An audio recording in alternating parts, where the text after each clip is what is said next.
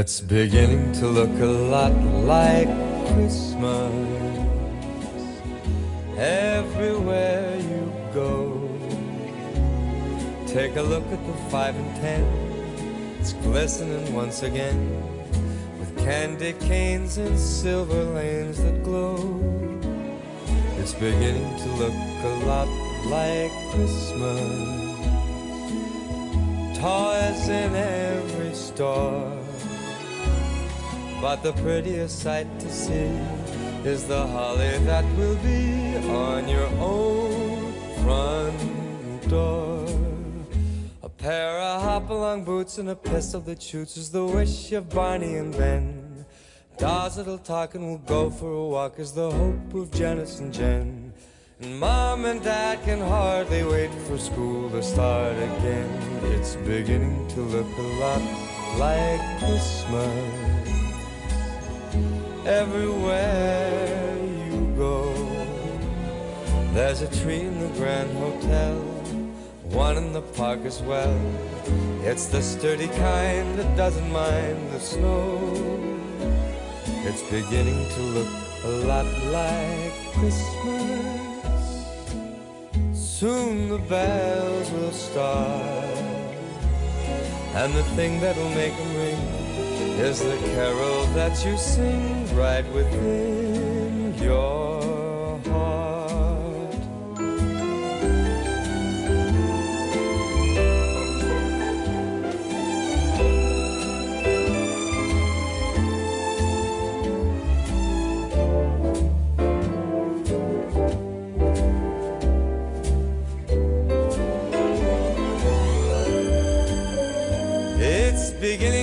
look a lot like Christmas. Toys in every store. But the prettiest sight to see is the holly that will be on your own front door. Sure, it's Christmas once a more.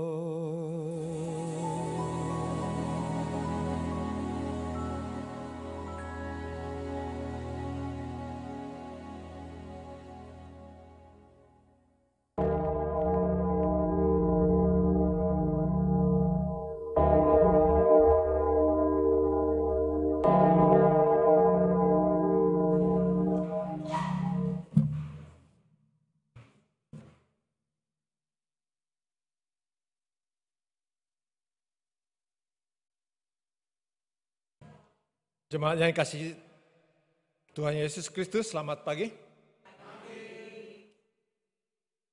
Puji syukur kita panjatkan kehadirat Tuhan yang Maha Kuasa. Karena begitu besar kasihnya kepada kita semua. Sehingga kita boleh berkumpul dan beribadah kembali di tempat ini secara hybrid dan juga live streaming melalui kanal YouTube GKI Sarwa Indah. Bagi Bapak, Ibu, Saudara, Saudari yang baru pertama kali mengikuti ibadah hybrid dan juga live streaming melalui kanal YouTube GKI Sarwa Indah, kami mengucapkan selamat datang dan selamat bergabung dalam persekutuan di GKI Sarwa Indah.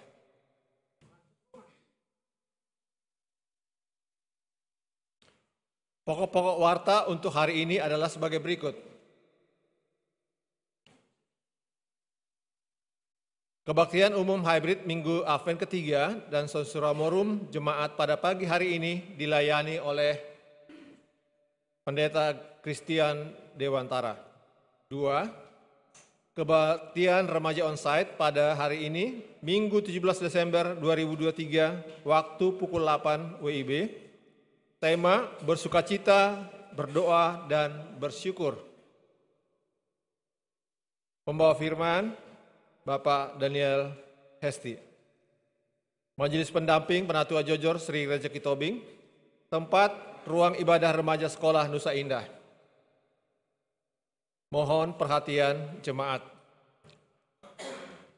Tiga, Perayaan Natal Sekolah Minggu akan diadakan pada hari ini, Minggu 17 Desember 2023, waktu pukul 10 sampai jam 12 WIB, tema Cari dan Sembah Dia.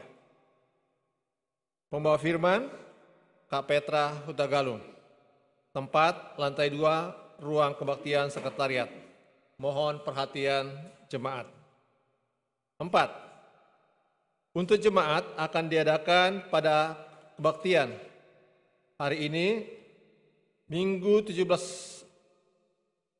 Minggu 17 dan Senin 25 Desember 2023 waktu pukul 8 WIB tempat ruang kebaktian sekretariat dan sekolah Nusa Indah. Untuk anak ming, sekolah minggu akan diadakan pada hari ini Minggu 17 Desember 2023 waktu pukul 11.30 setelah kebaktian Natal selesai. Tempat ruang kebaktian sekretariat dan sekolah Nusa Indah. Mohon perhatian jemaat. Persidangan majelis jemaat akan diadakan pada hari ini, Minggu 17 Desember 2023, waktu pukul 12 WIB, tempat ruang rapat sekretariat. Mohon perhatian jemaat. 6. Service Love.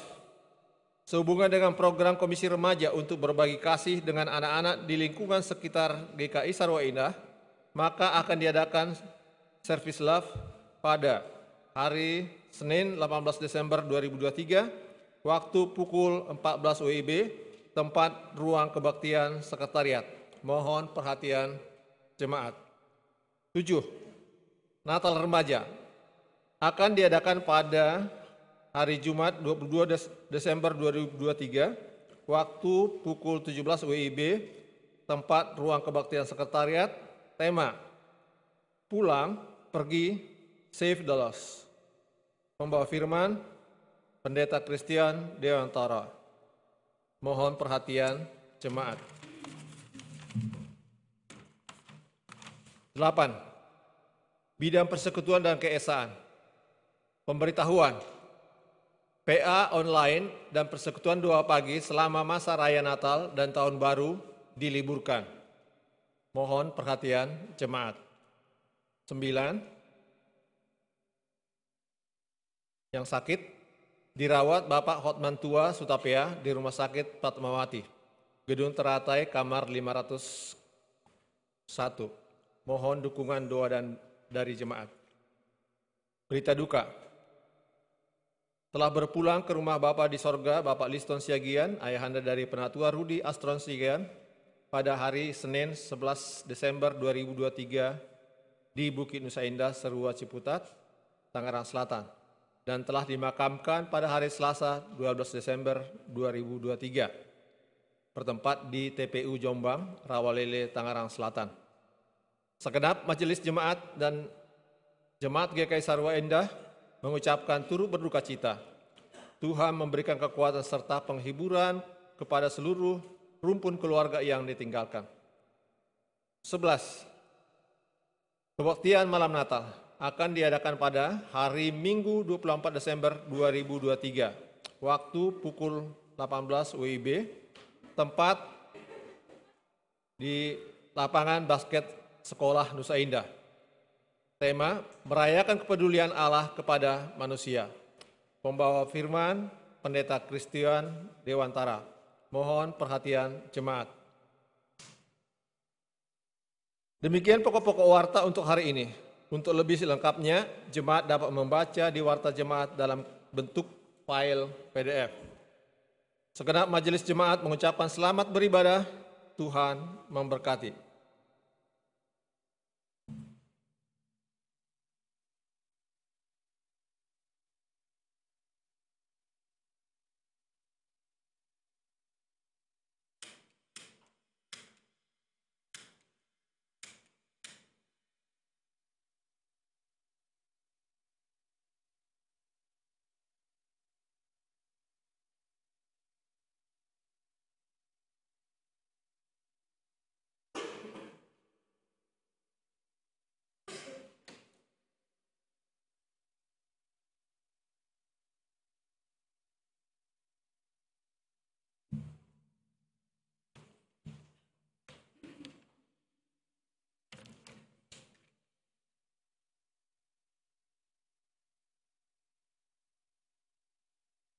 Saudara yang terkasih,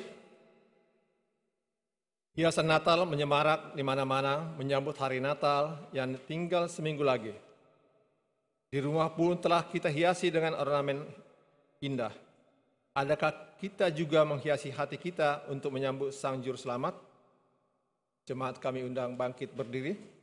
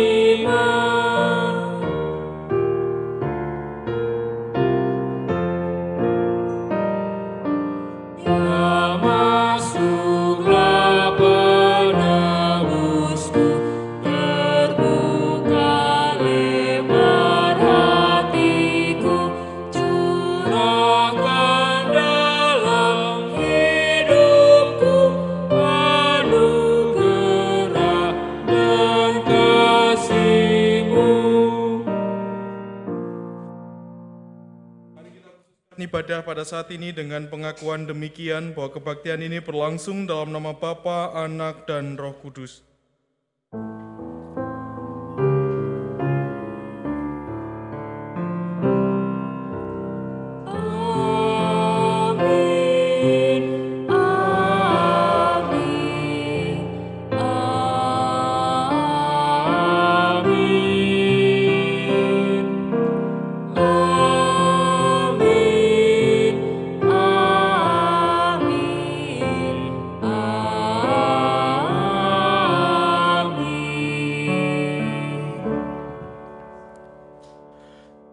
Karunia dan damai sejahtera dari Allah Bapa kita dan dari Tuhan Yesus Kristus menyertai saudara sekalian.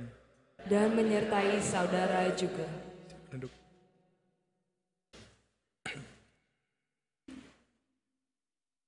Mark Twain, seorang novelis Amerika terkenal, mengucapkan begini. To get the full value of joy, you must have someone to divide it with. Untuk mendapat nilai sukacita yang penuh, haruslah Anda seorang untuk berbagai sukacita itu. Jika kita memenangkan suatu pengharapan, kita ingin memberitahukan dan merayakannya bersama orang lain. Ketika lahir seorang bayi, kita ingin memamerkannya kepada orang lain. Kita tidak mengunci bayi kita dalam kamar. Demikian pula halnya dengan kabar sukacita lahirnya Juru Selamat.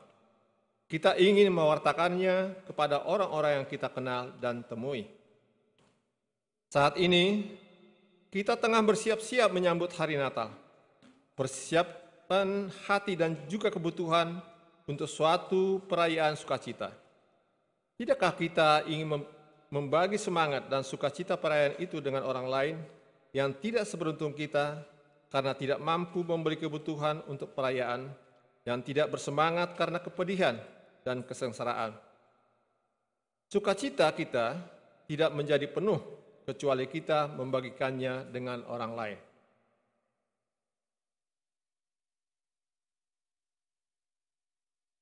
Nyanyian umat.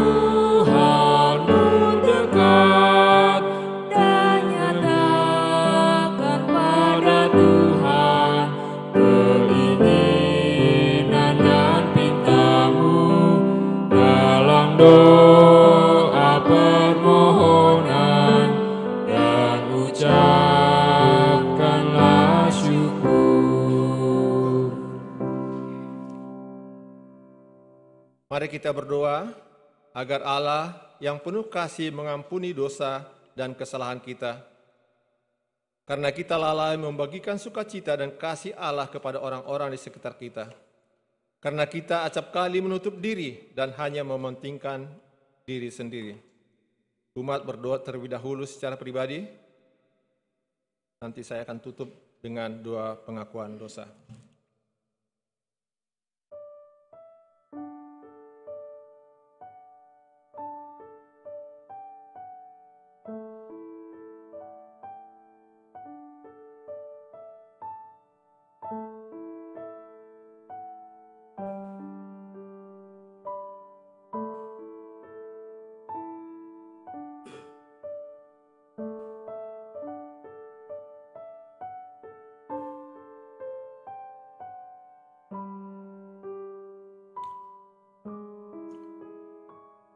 Benar ya Tuhan,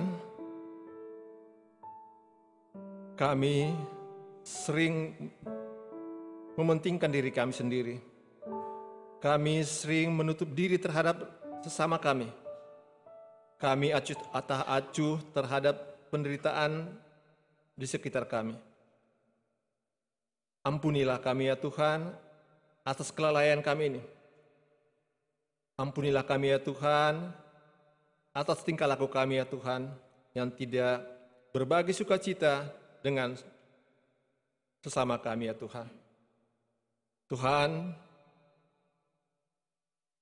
pada pagi ini kami mohon pengampunan dosa dari Engkau yang Maha Besar, sehingga kami layak untuk mempersiapkan diri kami terhadap kedatanganmu ke dunia ini Tuhan Yesus. Tuhan, Ampunilah kami ya Bapa atas dosa-dosa yang kami lakukan. Terima kasih Bapa. Terpujilah Engkau di bumi dan di sorga. Amin.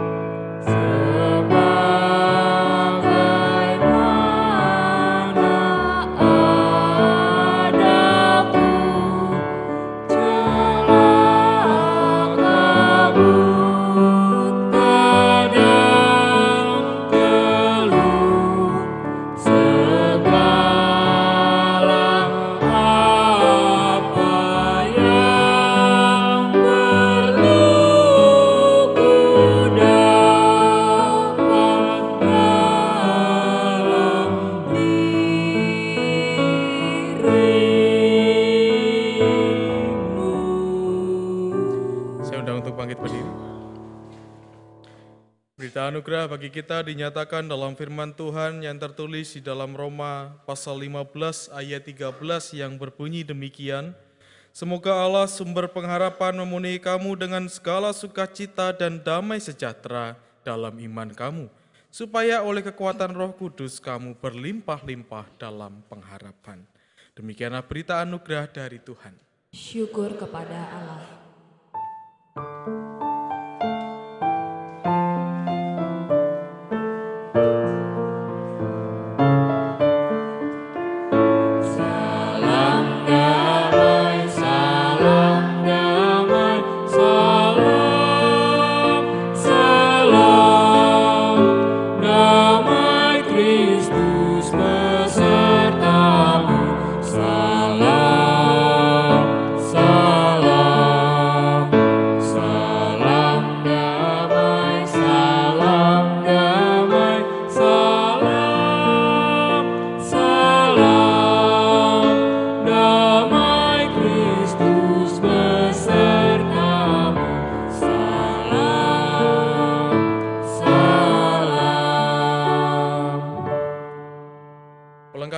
Jemaat 203 kita pujikan bait 1 sampai 4. Ada damai sejahtera Allah.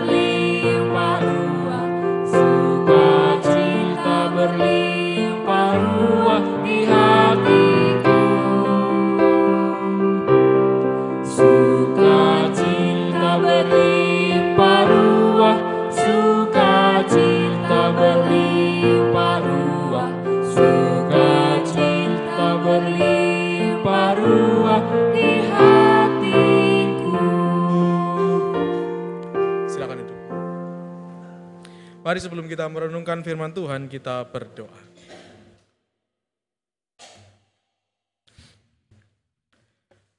Benar Tuhan bahwa ada damai yang berlimpah di dalam hati kami ketika Tuhan menyapa kami dan senantiasa menguatkan kami. Kami senantiasa bersyukur untuk sapaan firman-Mu yang datang ke dalam diri kami. Oleh karena itu, bila sebentar kami akan menggumulkan firman Tuhan dan belajar firman Tuhan bersama, kiranya Tuhan membimbing kami, biarlah roh kudus yang senantiasa menolong kami untuk memahami maksud dari firman Tuhan. Dan pakailah hambamu yang jauh dari sempurna ini, Pakailah seturut dengan kehendakmu saja Tuhan. Dan biarlah Tuhan sendiri yang juga memperlengkapi. Inilah doa kami. Demi Kristus kami berdoa. Amin. Bacaan kita yang pertama terambil dari kitab Yesaya pasal 61 ayat 1 sampai dengan 4 dan dilanjutkan ayat 8 sampai dengan ayatnya yang ke-11. Kitab Yesaya pasal 61 ayat 1 sampai 4 dilanjutkan ayat 8 sampai dengan ayatnya yang ke-11. Roh Tuhan, roh Tuhan Allah ada padaku, oleh karena Tuhan Tuhan telah mengurapi aku. Ia telah mengutus aku untuk menyampaikan kabar baik kepada orang-orang sengsara dan merawat orang-orang yang remuk hati, untuk memberitakan pembebasan kepada orang-orang tawanan dan kepada orang-orang yang terkurung kelepasan dari penjara. Untuk memberitakan tahun rahmat Tuhan dan hari pembalasan Allah kita untuk menghibur semua orang berkabung. Untuk mengaruniakan kepada mereka perhiasan kepala ganti abu, minyak untuk pesta ganti kain kabung, nyanyian puji-pujian ganti semangat yang pudar, supaya orang menyebutkan mereka pohon tarbantin kebenaran, tanaman Tuhan untuk memperlihatkan keagungannya. Mereka akan membangun reruntuhan yang sudah berabad-abad dan akan mendirikan kembali tempat-tempat yang sejak dahulu menjadi sunyi. Mereka akan membaharui kota-kota yang runtuh, tempat-tempat yang telah turun temurun menjadi sunyi. Ayat yang ke-8, sebab aku Tuhan mencintai hukum dan membenci perampasan dan kecurangan. Aku akan memberi upamu dengan tepat dan akan mengikat perjanjian abadi dengan kamu. Keturunanmu akan terkenal di antara bangsa-bangsa dan anak cucumu di tengah-tengah suku-suku bangsa.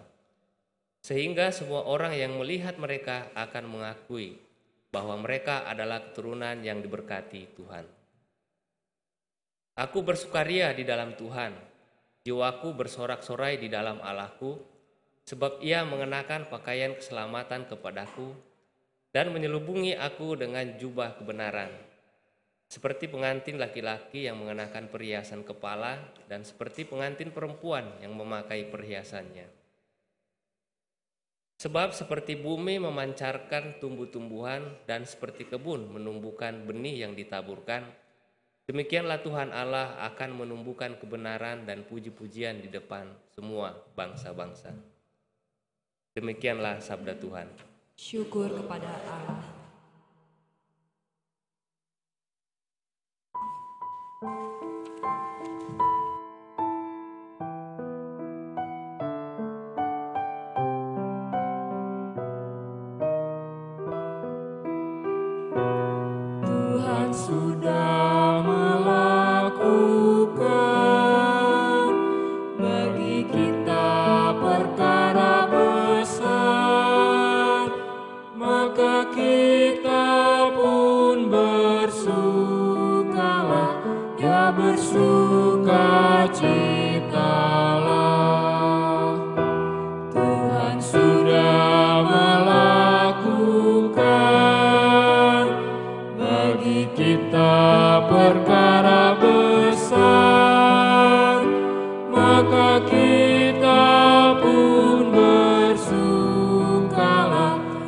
Bersuka citalah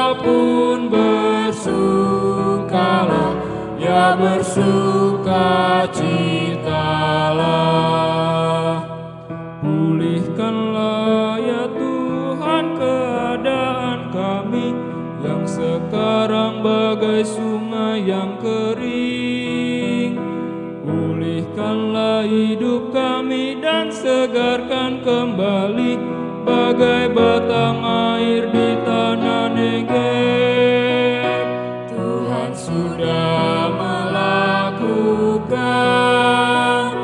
bagi kita perkara besar, maka kita pun bersungkalah, ya bersuka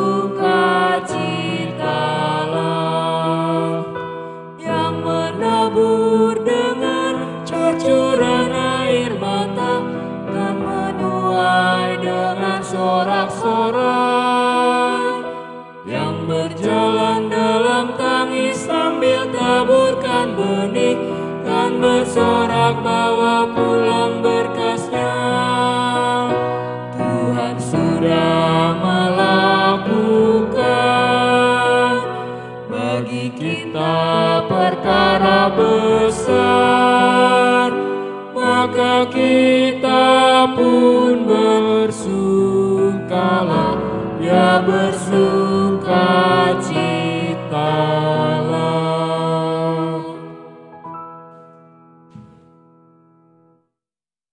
Bacaan kedua terambil dari surat 1 Tesalonika pasal 5 ayat 16 sampai 24. Bersukacitalah senantiasa, tetaplah berdoa. Mengucap syukurlah dalam segala hal, sebab itulah yang dikehendaki Allah di dalam Kristus Yesus bagi kamu. Janganlah padamkan roh, dan janganlah anggap rendah nubuat-nubuat. Ujilah segala sesuatu dan peganglah yang baik. Jauhkanlah dirimu dari segala jenis kejahatan. Semoga Allah damai sejahtera menguduskan kamu seluruhnya dan semoga roh, jiwa dan tubuhmu terpelihara sempurna dengan tak bercacat pada kedatangan Yesus Kristus Tuhan kita. Ia yang memanggil kamu adalah setia, ia juga akan mengenapinya. Demikianlah sabda Tuhan. Syukur kepada Allah. Pembacaan Injil Yesus Kristus diambil dari Injil Yohanes pasal 1. Kita akan membaca ayat 6 sampai 8, lalu dilanjutkan ayat 19 sampai 28. Injil Yohanes pasal 1 ayat 6 sampai 8, lalu dilanjut ayat 19 sampai 28, demikianlah firman Tuhan. Datanglah seorang yang diutus Allah namanya Yohanes. Ia datang sebagai saksi untuk bersaksi tentang terang itu, supaya melalui dia semua orang menjadi percaya. Ia bukan terang itu, tetapi ia harus bersaksi tentang terang itu. Ayat 19. Inilah kesaksian Yohanes ketika para pemuka Yahudi dari Yerusalem mengutus beberapa imam dan orang-orang Lewi kepadanya untuk menanyakan dia, "Siapakah engkau?" Ia mengaku dan berterus terang, katanya, "Aku bukan Mesias." Lalu mereka bertanya kepadanya, "Kalau begitu, siapa? Apakah engkau Elia?" Ia menjawab, "Bukan." "Engkaukah nabi yang akan datang?" Ia pun menjawab, "Bukan." Karena itu kata mereka kepadanya, "Siapakah engkau?" Sebab kami harus memberi jawab kepada mereka yang mengutus kami, "Apakah katamu tentang dirimu sendiri?" Jawabnya, "Akulah suara orang yang berseru-seru di padang gurun, luruskanlah jalan Tuhan, seperti yang telah dikatakan Nabi Yesaya." Di antara orang-orang yang diutus itu ada beberapa orang Farisi. Mereka bertanya kepadanya, "Kalau demikian, mengapa engkau membaptis? Jikalau engkau bukan Mesias, bukan Elia, dan bukan nabi yang akan datang?" Yohanes menjawab mereka, "Aku membaptis dengan air. Namun di tengah-tengah kamu berdiri dia yang tidak kamu kenal, yaitu dia yang datang sesudah aku. Membuka tali kasutnya pun aku tidak layak." Hal itu terjadi di Betania, di seberang sungai Yordan tempat Yohanes membaptis. Demikianlah Injil Yesus Kristus yang berbahagia adalah kita yang boleh membaca dan mendengarkan firman Allah dan terkelukus yang memeliharanya dalam kehidupan hari lepas hari. Maranatha.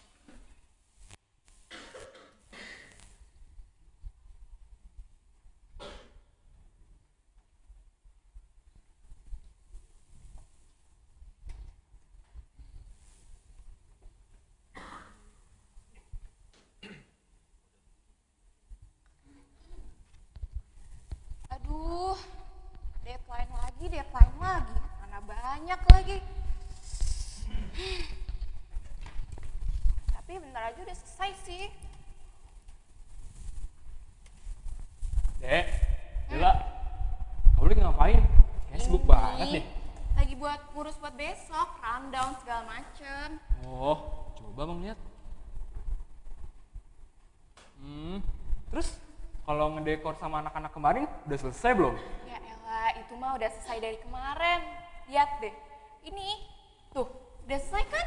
Bagus lagi. Iya, bagus dah. Gimana kalau aransemen lagu-lagu Natal? Yang pasti seru ya, meriah. Biar semuanya pada sukacita. Iya dong. Pokoknya kalau udah abang yang ngaransemen musik, pasti seru banget deh. Cek elah, iya iya percaya. Jadi nggak sabar buat denger deh. ya udah, santai aja nunggunya. eh, kayaknya kamu belum makan ya? Lemes banget. Makan yuk. Tapi kan Mbak belum masak. Ya udah deh, kita makan di luar aja. Kamu makan apa? Bentar, tapi kan ini belum ini, Udah belum selesai. Ini bentar lagi Nanti sih. aja ya. Aduh. Lanjutnya nanti pas makan aja, oke? Kita mau makan di mana? Makan steak kali ya. Boleh. Ya, yuk. Yuk. The Meat Guy kali ya? Boleh kali ya.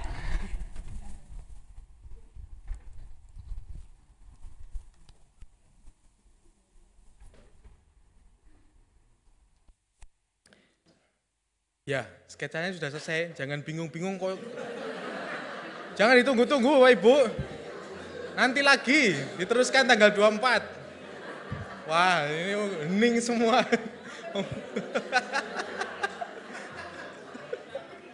Udah selesai. Nanti lagi. Kok ditunggu-tunggu. Kok diem, kok diem gitu. Nanti lagi. Kalau selesai sekarang nanti tanggal 24 kasihan panitianya mau buat apa lagi gitu kan. Oh, saya Indomie aja lah. Iya. Oh Ibu Saudara, kalau kita melihat dari sketsa tadi, rasanya ini menjadi sebuah gambaran umum ya rasanya dan nggak hanya panitia kayaknya. Kalau sudah mendekati Natal itu riuh gitu ya. Semuanya jadi serba cepat, semuanya jadi eh, banyak sekali yang dikerjakan dan banyak sekali hal yang yang biasanya kita bisa menikmati menjadi sesuatu yang berkejaran begitu. Ada yang sudah mulai merayakan Natal? Sudah datang ke perayaan-perayaan Natal? Ada beberapa yang sudah saya lihat di Facebook ya, nggak usah bohong. ya jadi ada beberapa yang mungkin dari ibu bapak saudara yang bahkan sudah belanja baju baru gitu. Oh belum, sama. Jadi ada yang mulai cari-cari diskon? Loh, wah? Atau ada yang sudah mulai merencanakan tanggal 25 sore karena nggak ada ibadah mau ke mana ya gitu. Ada yang mau begitu? Mungkin ngumpul bersama keluarga. Nah masih mungkin loh ya apa ini wah segera dirapatkan loh. Jadi Bapak Ibu Saudara ada satu hal yang sebenarnya eh, menarik dan ini di- di- diteliti oleh saya lupa namanya, tapi kemarin juga sempat disinggung di dalam PA hari Kamis adalah post Christmas syndrome. Nah, itu apa? Nah, post Christmas syndrome itu adalah perasaan yang tiba-tiba hampa aja begitu setelah selesai Natal. Ada yang pernah mengalami begitu? Jadi setelah riuh kan, wah seneng segala macam Desember tuh wah ya kita bisa ke mana ke mana mau pergi bisa ketemu keluarga orang tua dan sebagainya menikmati uh, hiburan-hiburan Natal yang ada di mall-mall begitu. Lalu tiba-tiba Januari loh hilang. Januari tiba-tiba udah hilang begitu aja. Dan kita merasa kayak, nah, terus kemarin Natal ngapain ya? Kemarin apa ya yang yang kita tangkap ya gitu. Loh, kemarin apa ya sukacitanya kok tiba-tiba menguap begitu saja begitu. Dan mungkin saja apa yang dikatakan post Christmas syndrome ini pernah kita rasakan. Pernah kita uh, alami begitu baik disadari atau tidak karena memang ya orang sering kali sangat antusias dengan Natal tetapi lalu melupakan pemaknaannya yang tepat. Tidak salah membuat acara Natal begitu meriah, tidak ada yang salah. Membuat segala sesuatu dengan sangat dipersiapkan dengan perhitungan yang matang, tidak ada yang salah. Tetapi persoalannya apakah kita benar-benar menemukan makna kedatangan Kristus. Nah ini yang jadi persoalan lain. Nah dalam bacaan Injil kita tadi sebenarnya bisa menjadi sebuah gambaran Bapak Ibu Saudara tentang Yohanes dengan orang-orang atau imam-imam yang diutus dari pemuka Yahudi yang dari Yerusalem. Ini kan menjadi sebuah gambaran begitu ya, ketika perbedaan sikap dua pihak ini menunjukkan betul bagaimana orang yang tahu persis kedatangan Kristus atau Mesias dengan yang masih bertakon-takon gitu, yang bertanya-tanya gitu. Dengan orang-orang yang masih bingung, kamu ini ngapain sih Yohanes gitu. Karena kalau kita melihat bacaan Injil kita rasanya apa yang dilakukan Yohanes ini menjadi sesuatu yang menggemparkan gitu. Bayangkan Bapak Ibu Saudara, orang dari tengah gurun datang lalu membaptis banyak orang dan mengatakan bertobatlah. Persiapkanlah jalan bagi Allah begitu. Kalau yang kemarin saya tanya di ibadah minggu lalu, kalau misal kita di masa Yohanes itu lebih milih dengerin siapa Yohanes apa bapaknya yang se seorang imam besar. Beberapa jemaat milih ya mendengarkan bapaknya tuh ya yang punya jabatan jelas. Yohanes ini kan orang yang di jalanan. Tapi dia tahu persis tentang kedatangan itu karena dia yang diutus untuk mempersiapkan jalan bagi Tuhan. Makanya kita melihat benar-benar sebuah perbedaan sikap yang sangat kontras. Yohanes tahu betul apa yang ia harus lakukan dan dia menyambut, mengajak orang untuk lalu bertobat, untuk mempersiapkan betul jalan Tuhan dan orang-orang yang dianggap tahu betul isi Taurat, yang dianggap tahu semuanya tentang nanti kedatangan Mesias justru masih bingung. Orang-orang yang seharusnya kalau logika berpikir kita, seharusnya para pemuka Yahudi ini ya lebih tahu lah tentang kehadiran Mesias. Nah mereka yang menggumulkan terus kedatangan Mesias. Tapi justru ternyata mereka tidak tahu. Mereka kebingungan dengan apa yang dilakukan oleh Yohanes. Nah lalu saya menghubungkan dengan tema kita pada hari ini. Mempersiapkan kedatangan Sang Raja dengan sukacita. Nah seperti saya tadi katakan di awal. Nah, sukacitanya Natal kita sekarang ini bagaimana Bapak Ibu Saudara? Adakah cuman sukacita yang wah Natal, Desember bisa ngumpul begitu? Selalu tiba-tiba hilang Januari atau bagaimana? Bagaimana sukacita kita dalam menyambut Tuhan? Apakah justru malah kita sekarang ini malah tidak merasa bersukacita? Misalnya, kita masih dikejar deadline pekerjaan. Atau mungkin ada hal-hal yang masih harus kita tuntaskan sehingga kita tidak fokus dalam memasuki minggu Advent dan juga mempersiapkan Natal. Atau mungkin ada pergumulan-pergumulan yang masih kita hadapi yang lalu kita bisa mengatakan, kok aku tidak merasakan sukacita Natal. Lalu bagaimana sukacita kita? Bisa jadi karena memang betul bahwa ada satu dua hal yang bagi ukuran duniawi kita merasa itu mengganggu sukacita Natal kita. Tetapi ada satu hal yang menarik yang dikatakan di dalam ayat 26 tentang uh, saya akan membacakannya untuk kita. Yohanes menjawab mereka, "Aku membaptis dengan air, namun di tengah-tengah kamu berdiri Dia yang tidak kamu kenal." Ini uh, sebuah hal yang menarik yang tidak ada di dalam Injil lain yang dikatakan oleh Injil Yohanes. Nah, persoalannya begini, kita memahami ini agak berat karena bangunan teologi kita dari teologi barat yang menekankan apa? Allah itu Ayo Bapak, katekisasi. Imanen dan transenden gitu ya. Imanen itu Allah yang dekat dengan kita, makanya Immanuel gitu. Nah, itu menjadi sesuatu yang ditegaskan sekali baik dalam katekisasi maupun juga teologi-teologi dari negara barat. Nah, tapi kita tidak pernah menggumulkan dengan perkat pemahaman ini. Deus absconditus, Allah yang absen atau Allah yang tersembunyi dan tidak dikenali. Nah ini. Persoalannya ketika kita memperjumpakan tema kita, bagaimana mempersiapkan kedatangan sang raja dengan sukacita, kalau kita tidak tahu sukacitanya ya akan bablas begitu saja Bapak Ibu Saudara. Kalau kita tidak tahu betul dengan apa yang kita kerjakan saat ini, maka sangat mungkin bahwa kita tidak mampu bersukacita. Oleh karena itu, ketika kita melihat pemahaman bahwa ada Allah yang memang hadir, ditemukan, dan dikenali dengan Allah yang sekaligus hadir tapi tidak dikenali, maka kita akan dapat belajar dari apa yang dikatakan oleh Paulus di Tesalonika. Dikatakan di sana, bersukacitalah senantiasa, tetaplah berdoa, ucapkanlah syukur dalam segala hal.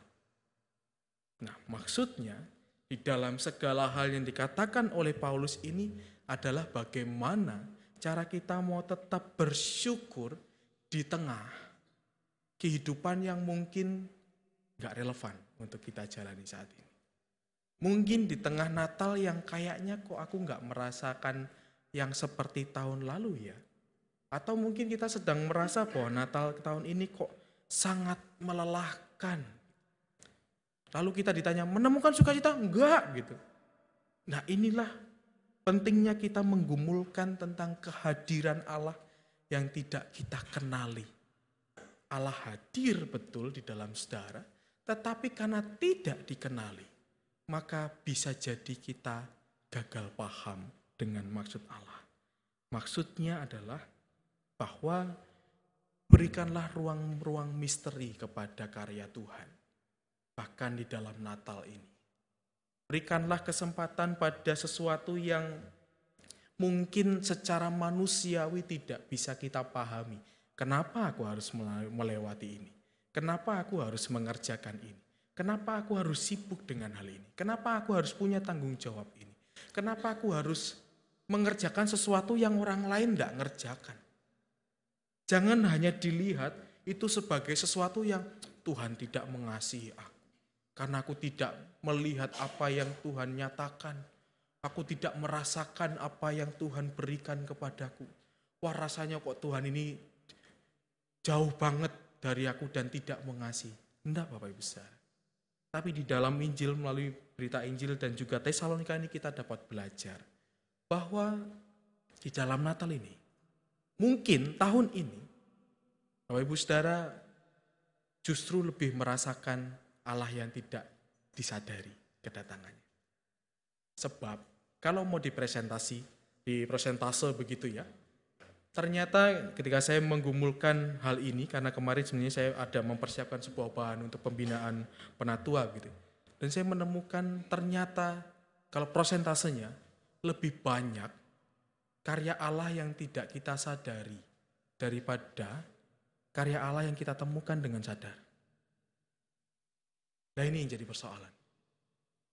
Seringkali orang lalu fokus dengan apa yang terlihat di depan mata mereka. Orang lalu fokus dengan apa yang bisa dirasakan dikecap oleh lima indera kita. Tetapi melupakan hal-hal yang tampaknya tidak ada. Tetapi justru di situlah Allah berkarya dalam keheningan. Allah berkarya di dalam sesuatu yang mungkin di balik layar. Yang bekerjanya tidak kita rasakan, tapi justru itulah yang menopang hidup kita. Jadi undangan sukacita ini, Bapak Ibu Saudara, bukan hanya tentang pernik Natal yang sudah dipasang. Bukan hanya tentang baju warna-warni yang menandakan nuansa Natal. Bukan juga sebuah lagu atau beberapa lagu yang sudah kita dengar. Mungkin di mobil Bapak Ibu Saudara sudah lagunya Natal semua begitu. Atau mungkin ketika ke pasar, ke mall, lagunya sudah Natal semua. Bukan hanya itu sukacitanya. Sukacita Natal tidak berhenti pada itu saja.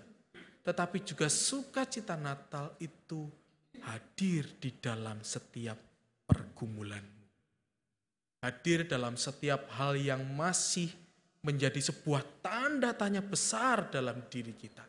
Menjadi hadir dalam situasi yang membuat kita bertanya-tanya, kenapa aku harus mengalami? Temukanlah sukacita itu yang lebih dalam. Temukanlah sukacita itu yang lebih mendasar lagi. Karena kehadiran Tuhan itu bukan hanya yang ada di dalam palungan, yang dikisahkan di dalam 2000 tahun yang lalu. Tetapi seharusnya hadir dalam setiap diri Ibu Bapak Saudara hadir dan dirasakan di dalam keheningan, di dalam sesuatu hal yang memang terus kita rasakan walaupun kadang kita abaikan. Nah persoalannya memang agak sulit Bapak Ibu Saudara. Saya mau tanya, lebih mudah mana? Bersuka cita tentang satu hal yang kecil tapi pasti, atau diajak bersuka cita tentang suatu hal yang besar tapi belum kita rasakan? Loh iya toh? Kan perbandingannya begitu. Lebih mudah mana? Bersuka cita, misal ada saudara kita ngirimin tiba-tiba ada paket gitu. Wah, dapat dari saudara kita gitu. Sederhana paling kadonya juga nggak mahal-mahal amat. Tapi karena itu sudah kita rasakan, kita lihat, bisa kita kecap gitu. Itu lebih bersuka cita toh. Daripada sesuatu yang masih menjadi percayalah bahwa Tuhan akan menghibur. Di, kan gitu. Mana gitu. Belum tuh gitu. Lebih lebih mudah mana bersuka cita? Itu persoalan. Kita lebih mudah merasakan apa yang bisa kita rasakan melalui indera kita. Tapi sedikit banyak mengalami kesulitan ketika merasakan sapaan Tuhan yang jauh sebenarnya hadir di dalam relung hati kita yang paling dalam. Sesuatu yang justru menyentuh diri kita yang terdalam rasanya bagaimana kan begitu. Nanti saya nggak mau nanggung kalau kali ini. Saya harus memastikan Bapak Ibu Saudara menemukan rasanya adalah di dalam salah satunya Bapak Ibu Saudara. Ketika di dalam pergumulan seberat apa pun, Bapak Ibu Saudara masih tetap bisa berdiri sampai hari ini. Itulah kehadiran Tuhan. Dalam persoalan yang rasanya kayak kalau orang bilang sampai gini, kok kamu bisa ya melewati itu? Dan Bapak Ibu Saudara bisa melangkah itu tapi walaupun dengan jawaban gini, aku ya enggak tahu kok bisa ya melewati ini. Itulah kehadiran Kristus yang tersembunyi. Kalau Bapak Ibu Saudara merasa ketika merefleksikan setahun ini kok bisa ya aku melewati banyak pergumulan ini dan itu, ini dan itu. Tapi kok bisa ya, kalau menurut ukuran manusia nggak mungkin ya, tapi kok selesai. Ya itulah kehadiran Kristus di dalam keheningan. Itulah karya Kristus dalam keheningan yang sering kali kita abaikan. Jadi pesan saya, nanti tanggal 24, ini jangan salah, kita ndak ada ibadah pagi. Nanti bablas di sini pagi rauno ya. Akan dikumpulkan ibadahnya sore. Bukan bukannya apa-apa Bapak Ibu, kalau dua kali ibadah mesak yang khotbah Enggak, tapi juga kasihan Bapak Ibu Saudara, eh, kemarin kami PMC membahas bahwa ya perlu juga lah setiap keluarga berkumpul. Tidak hanya beribadah terus, tapi berikanlah waktu juga untuk keluarga masing-masing. Tapi saya ingin berpesan begini, bahwa temukan satu hal saja di dalam Natal tahun ini yang bisa membuat kita bersuka cita. Satu hal saja Bapak Ibu Saudara. Bukan hanya tentang tadi yang saya katakan terlihat bingar-bingar dan indah. Tapi mungkin juga dalam satu hal yang membuat langkah kita sekarang sedang berat atau membuat langkah kita sedang tertatih-tatih. Temukan satu hal saja. Biarlah karya Tuhan yang di dalam keheningan dan tidak dikenali itu justru yang mampu mengubah hidup kita. Dan biarlah juga secara pribadi berdoalah kepada Roh Kudus. Mintalah kepada Roh Kudus agar kita dituntun untuk menemukan karya Allah itu. Biar Natal ini tidak hanya menjadi sesuatu yang seremonial belaka. Tidak hanya menjadi sesuatu yang dinikmati, wah Natal, Natal, Natal, nanti Januari selesai. Kita langsung sibuk dengan dengan kesibukan dan tanggung jawab kita lalu kita lupa begitu saja. Tapi biarlah Natal ini bisa menjadi sesuatu hal yang kita rasakan terus-menerus. Bahwa ada Allah di dalam diri kita, baik yang kita sadari maupun yang tidak kita kenali.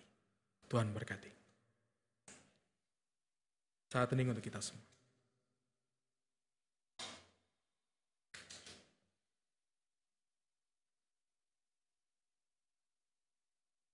Kita akan mendengarkan persembahan pujian dari Paduan Suara Naomi dengan judul lagu Lentera Jiwa.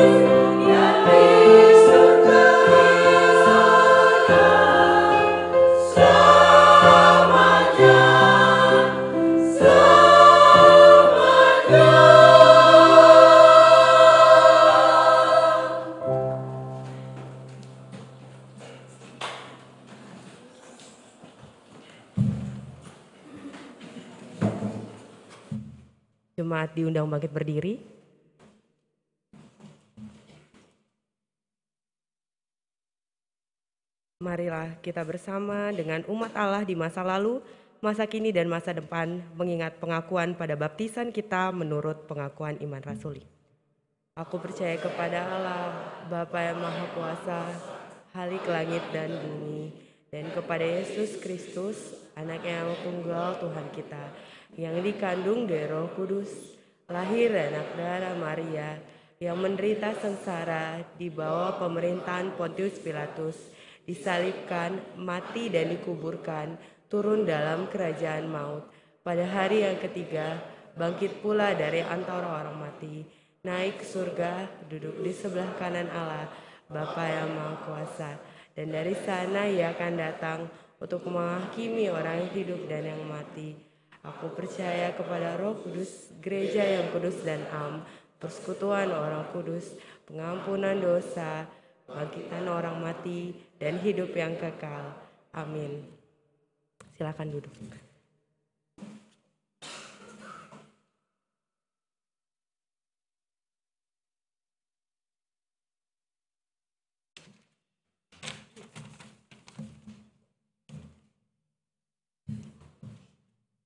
Sensura Morum. Pada tanggal 31 Desember 2023, kita akan merayakan perjamuan akhir tahun. Perjamuan akan dilaksanakan di gedung gereja dengan mengikut sertakan juga umat yang ada di rumah masing-masing yang kesulitan untuk hadir di gedung gereja karena kondisi kesehatannya. Untuk menyambut perayaan itu, mari kita mempersiapkan diri dengan memeriksa diri kita masing-masing. Pada perjamuan terakhir, Kristus meminta kita merayakan perjamuan kudus untuk mengenangnya. Mengenang Kristus berarti mengalami kehadirannya dalam hidup sehari-hari dan menyadari bahwa Kristus telah berkorban demi keselamatan kita. Sudahkah saudara hidup dalam persekutuan yang akrab dengan Yesus sehingga saudara mengalami kasih, kuasa, dan kebenarannya? Yakinkah saudara bahwa Kristus telah mengorbankan hidupnya demi keselamatan saudara?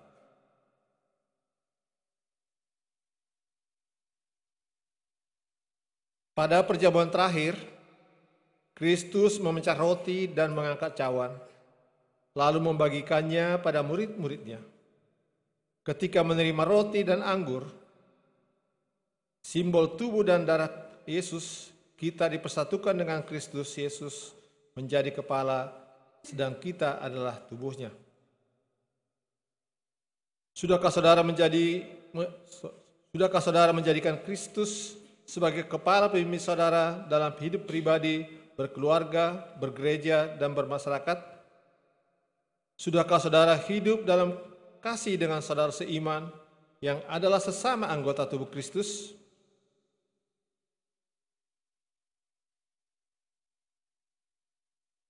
Dengan makan roti dan minum air anggur, kita dipersatukan dalam kematian dan kebangkitan Kristus. Ini berarti kita perlu menyangkal diri, memikul salib, dan mengikut Kristus. Menyangkal diri berarti rela berkorban demi Tuhan dan sesama. Sudahkah saudara rela berkorban bagi sesama? Sudahkah kehidupan saudara menjadi berkat bagi sesama? Peduli pada sesama, berani menyuarakan kebenaran dan keadilan, serta berjuang menciptakan damai sejahtera?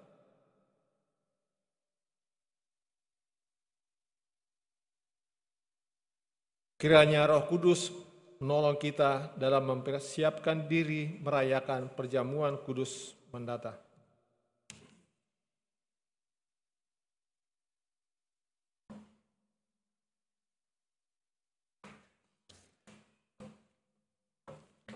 Mari kita bersatu di dalam doa.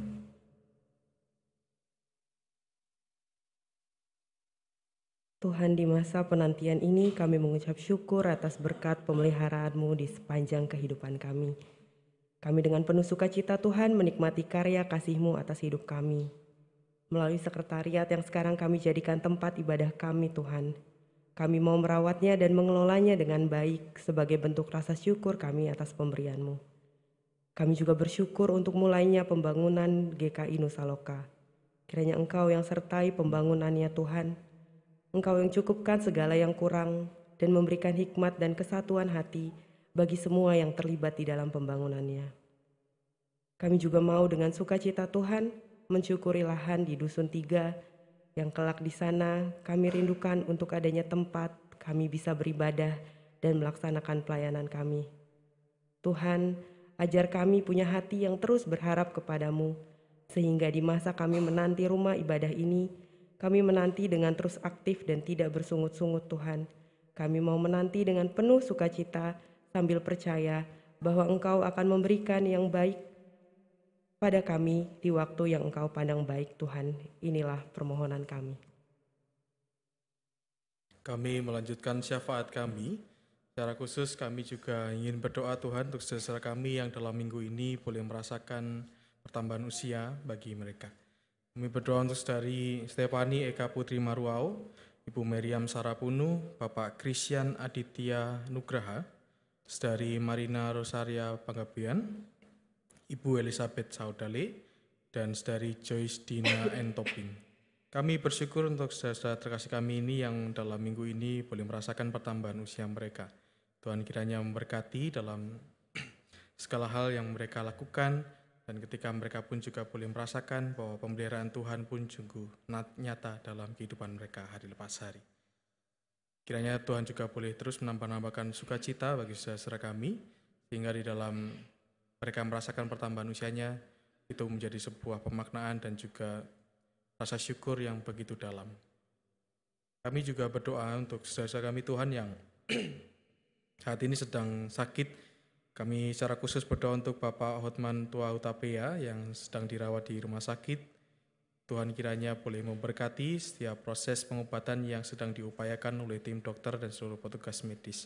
Tuhan kiranya juga menyertai Bapak Hutman Utapea sehingga dalam menjalani sakitnya ini boleh terus berserah kepada Tuhan, percaya pada pertolongan Tuhan dan terus mengandalkan Tuhan dalam segala situasi yang ia hadapi. Berkati juga keluarga yang menolong, menjaga, dan merawat. Tuhan kiranya memberikan kekuatan kepada mereka dan biarlah melalui sakit ini mereka juga dapat merasakan pemeliharaan dan penyertaan Tuhan. Cukupkan segala kebutuhan biayanya, dan biarlah Tuhan juga memberkati keluarga ini agar tetap dapat berjuang dan terus merasakan sukacita dari Tuhan karena Tuhan tetap hadir dalam segala situasi yang mereka hadapi. Kami juga terus berdoa untuk saudara kami yang masih dalam masa pemulihan. Kami berdoa untuk Ibu Mami Palon, Ibu Hana Panjaitan, Ibu Yulia Kristianti, Bapak RC Siagian, Bapak Rudi Pasaribu, Ibu Sri Herawati Hutasoid, Ibu Irna Kurniarini Siadari, Bapak Rafresi Mamora, Ibu Rusina Limbong Sagala, Ibu Sarah Jaya Sumadi, Bapak Christian Nutagalung, Ibu Nika Elizabeth Buki, Bapak Wahyu Dayat, Ibu Yana Triani, Ibu Maria Magdalena, Ibu Tambunan, Bapak Oscar Simamora, Oma Wilma Patiwail, dan Bapak Pramadi Krisasta. Kami juga berdoa untuk saudara kami yang lain yang mungkin masih dalam kelemahan tubuh namun belum tercatat dalam warta tapi teringat di dalam pikiran dan hati kami Tuhan kiranya juga boleh memberkati saudara kami ini yang masih dalam masa pemulihan dan pengobatan. Kami menyerahkan segala prosesnya dalam tangan pengasihanmu Tuhan. Biarlah mereka pun juga tetap kuat dan terus berharap kepada Tuhan saja. Tuhan, sebentar lagi kami ingin merayakan kehadiranmu 2000 tahun yang lalu. Biarlah Tuhan sendiri yang membimbing kami, agar sukacita yang kami miliki bukan hanya sebuah sukacita yang berdasarkan apa yang kami lihat, tapi sesuatu yang lebih mendasar tentang apa yang kami dapat rasakan hari demi hari, baik dalam berkat maupun pergumulan, dalam segala situasi yang kami jalani. Biarlah itu tidak mengundang kami dalam kesedihan semata, tetapi kami dapat bersyukur untuk pemeliharaan Tuhan. Berkatilah kami yang lemah ini, biarlah juga di dalam segala keterbatasan dan kelemahan kami, kami pun juga dapat menemukan kasih Tuhan dan kami pun mendapatkan penghiburan. Kami juga berdoa untuk seluruh panitia yang terus berupaya untuk menjalankan acara perayaan yang akan dilaksanakan minggu depan. Tuhan kiranya menolong agar mereka tetap bersatu hati dan terus memuliakan nama Tuhan dalam karya kerja mereka. Kami pun juga berdoa untuk segenap jemaat dan simpatisan GKI Sarwa Indah. Tuhan kiranya memberkati dalam segala upaya kami hari demi hari, kerjaan kami, usaha kami, atau ketika kami memasuki masa pensiun, studi kami, atau hal lain yang kami kerjakan. Biarlah itu semua kami kerjakan dengan sungguh dan kami terus mengingat kebaikan Tuhan yang telah hadir dalam kehidupan kami. Tak lupa Tuhan kami juga berdoa untuk bangsa dan negara kami. Tuhan kiranya boleh menyertai di tengah dinamika politik yang ada dan kami memasuki masa kampanye, biarlah kami juga dapat melihat dengan cermat dan jernih setiap calon yang memperkenalkan diri mereka, agar kami dapat menggunakan hak suara kami dengan bertanggung jawab dan kami pun dapat memiliki pemimpin yang benar-benar baik di tengah keterbatasan yang mereka miliki. Inilah seluruh syukur dan permohonan kami Tuhan. Demi Kristus kami berdoa seperti yang telah Tuhan ajarkan berdoa demikian.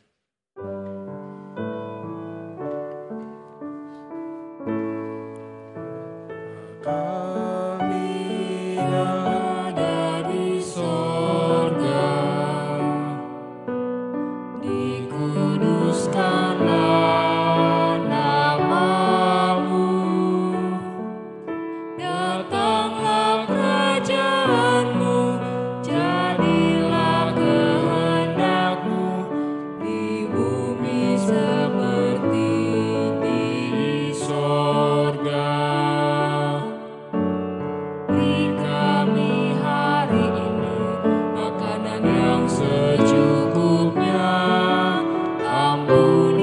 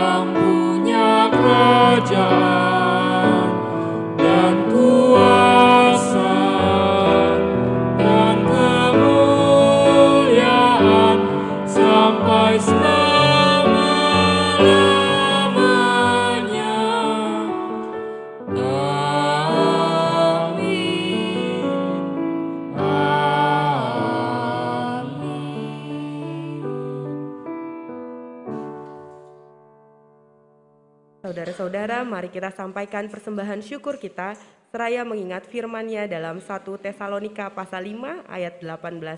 Mengucap syukurlah dalam segala hal, sebab itulah yang dikehendaki Allah di dalam Kristus Yesus bagi kamu. Sambil kita memberikan persembahan, mari bersama menyanyikan PKJ nomor 216 bait pertama sampai ketiga berlimpah sukacita di hatiku. Berlimpah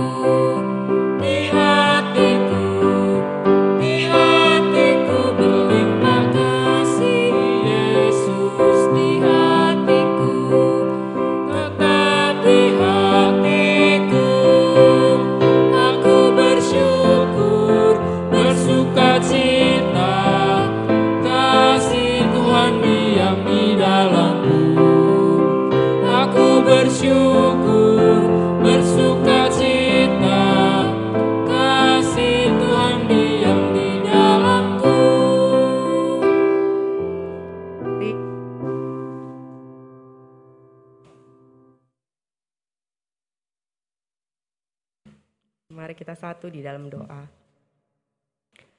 Tuhan, ketika kami memberikan persembahan ini, Tuhan, kami memberikannya dengan penuh ucapan syukur dan sukacita. Kami memberi sambil mengingat penyertaan-Mu yang tak terhitung jumlahnya di hidup kami. Kami memberi sambil mengingat kecukupan yang telah kami rasakan di sepanjang kehidupan kami. Untuk itu kiranya Engkau mau memberkati persembahan ini Tuhan, memberkati setiap tangan yang akan mengelolanya, sehingga digunakan hanya untuk kemuliaan-Mu saja. Dalam nama Tuhan Yesus kami telah berdoa. Amin. Gembita sukacita dalam persiapkan perayaan Natal, mari kita tetap mengingat untuk persiapkan hati dan hidup kita untuk menyongsong kedatangan Yesus kembali kelak.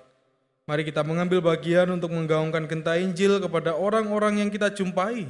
Jadilah saksinya yang membawa sukacita di tengah kepedihan, yang membawa harapan di tengah keputusasaan, yang membawa damai di tengah pertengkaran. Karena untuk itulah Yesus datang ke dunia ini.